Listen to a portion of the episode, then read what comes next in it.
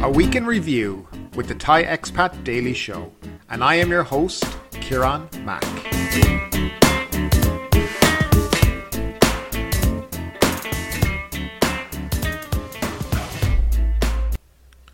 Well, welcome back to the Sunday review where we look back at the week's top stories. And of course, one of the stories that made a lot of headlines this week was uh, the vaccination of expats in Thailand with the on again, off again daily story. Basically, as people may or may not know, if you've been watching, it was one day expats were getting vaccinated and the next day they weren't. It all depended on who you asked in whatever ministry. Um, it was kind of finally confirmed on Saturday again from the minister or from the spokesperson for the Ministry of Foreign Affairs. We can listen to him now, really, really. Uh, uh, of where and when the official walk-in scheme begins, will, that will be announced. Uh, the facilities are being discussed right now to have uh, ample space to have the proper facilities. When that is announced, uh, in principle, foreign nationals can also walk in.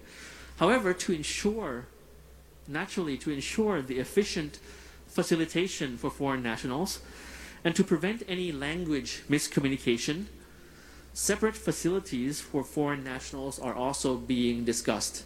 So by the time that the walk-in schemes are officially uh, open, hopefully we'll have separate facilities for foreign nationals to avoid any language miscommunication. So the Ministry of Foreign Affairs and the Department of Disease Control is discussing this as we speak to plan for such facilities in due course. So as soon as the Mor Prom application is ready for foreign nationals, we'll let you know. As soon as the walk-in scheme is officially open for uh, Thai nationals with all the new venues, the additional venues rather, we will hopefully be having a separate facility for foreign nationals. So there you go, and that's kind of it in principle. They they are saying with the walk-in coming in next week that in theory, of course, theory and the reality can be two different things. A foreigner should be able to walk in and get a vaccine. Now, for walk in, I spotted this on The Nation check which medical or non-medical places uh, offer the walk-in vaccination because not everyone where will prepare your id passport or other documents issued by the authority inform the medical uh, or non-medical places where you want to get yourself inoculated and in the case you have a, a some kind of a disease you might discuss with the medics before the vaccination as you also heard, there is they're in uh, they're currently developing an app or possibly using the current app they have, but to have a section that would be for foreigners to be able to register and apply to do uh, get their vaccination. This is meant to come online within the next two weeks. Um, as he also said that um, they plan to have some centres that would be for foreigners only uh, that have English speaking staff, so there isn't any confusion. Now, I do know some people have kind of complained about that, but uh, I, I was reading a guy on uh, Twitter who had gone to get his vaccination, and he said he did find it awfully confusing because he didn't speak Thai, and everything was being done in Thai, and he didn't exactly know where he was meant to go or what he was meant to do. So having an English-speaking staff might be might be helpful. Now this is all very well for uh, most of Thailand. Uh, the only province that seems to be doing whatever they want is uh, Phuket, and they will start vaccinating only work permit holders. Uh, at the moment, I, I don't know what that exactly, why it's only that, and why they're so slow. They have a lot of vaccines down there, so um, they seem to be rather slow to vaccinate foreigners in there. But as you have heard from the spokesperson himself, it is now confirmed. So, whatever we hear from other idiots in government that seem to talk from the Ministry of, of Health, there seems to be a few big mouths who like the limelight. Uh, I think we can just listen to basically the CCSA and the spokesperson from the Ministry for Foreign Affairs and know what they're telling us uh, seems to be pretty much the policy of the government. So uh, hopefully we'll start to see vaccines for foreigners in the coming few weeks and uh, we'll hear stories of people who've gotten it. Now, another story that uh, made headlines last week was the Phuket Sandbox model uh, that is meant to be starting in on July 1st. Um, So this is meant to be the uh, relaxation of entry requirements for people who would like to come to uh, Phuket to holiday, quarantine free. Um, the main gist of the PDF document that I saw was the entry requirements and what people needed to do to be able to come here for a period of time or for their vacation or period of time. Um, a lot has been made about this, and for me, I'm still not convinced July 1st is going to happen. There's a lot going on out there, and, and Phuket seemed to be very far behind. I mean, with six weeks to go, we're looking at travel agents haven't been informed, flight schedules haven't been set up.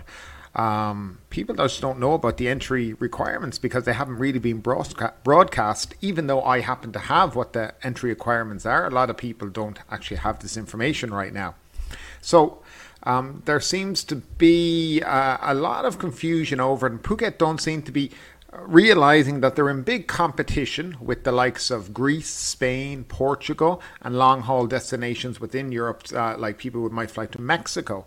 And they all have relatively easy entry requirements for tourists, such as either possessing a vaccination certificate or having a negative PCR test on arrival at the airport.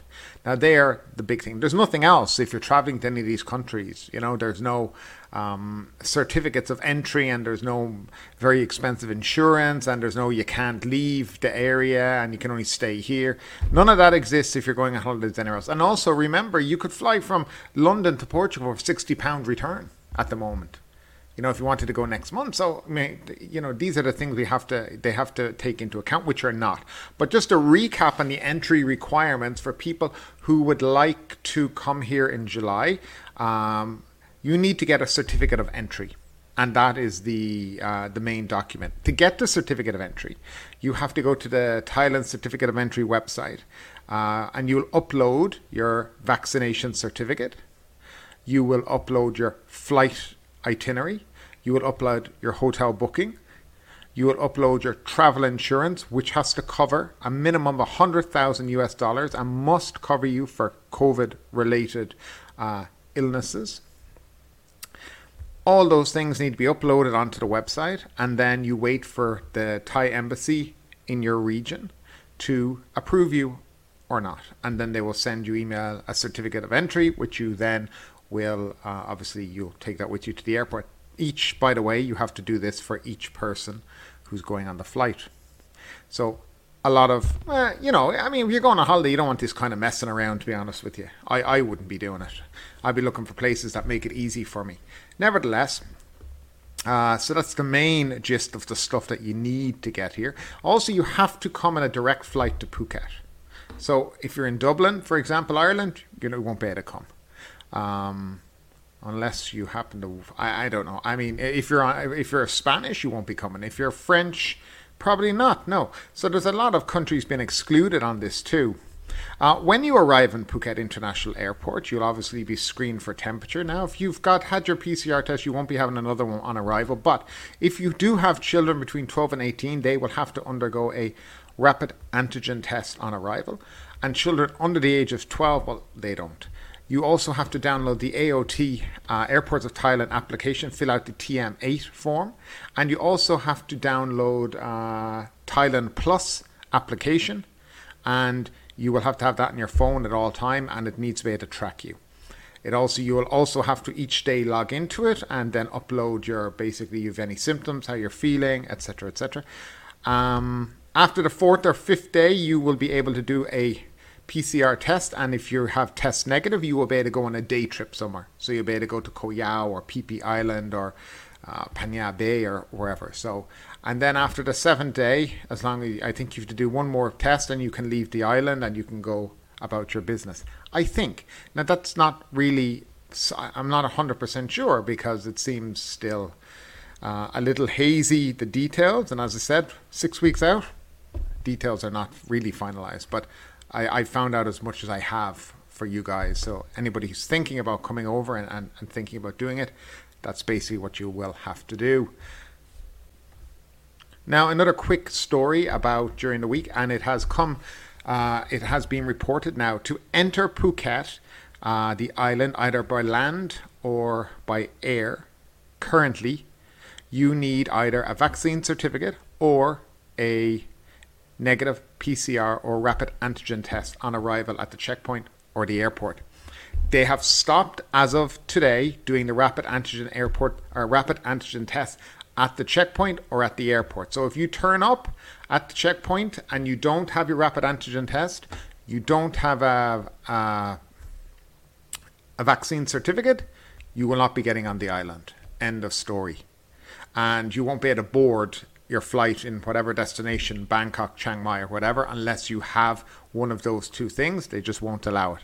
So be warned. For people who are traveling on land, just to let you know that Phang Hospital and Takua Pa Hospital are doing rapid antigen tests. Now, the rapid antigen test at Takua Pa Hospital costs 750 Thai baht.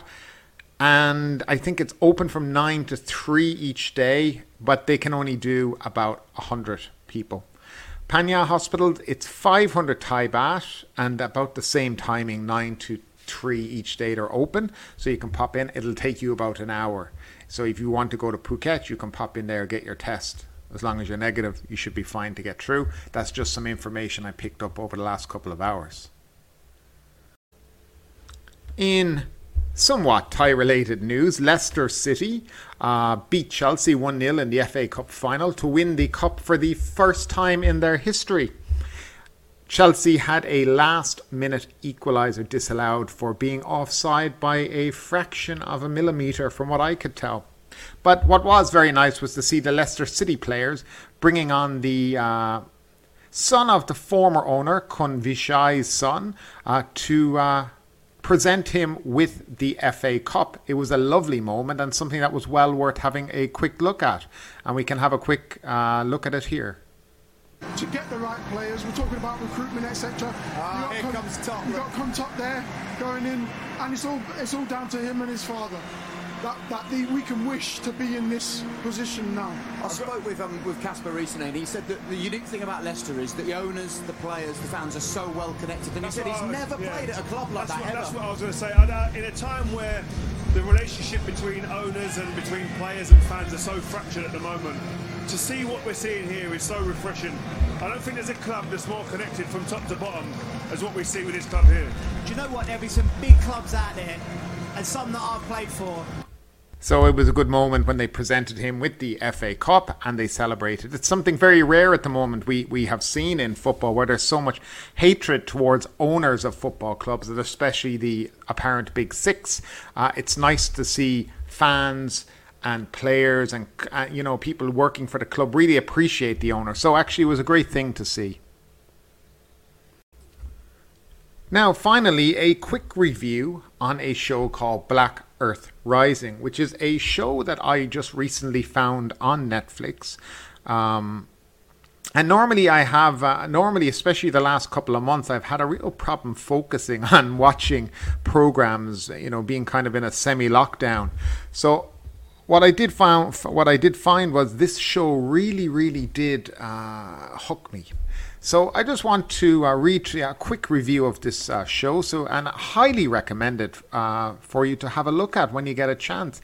It's a eight-part Netflix BBC series, and it is now available on uh, Netflix. Black Earth Rising is a fascinating, if clunky, take on the Rwandan genocide.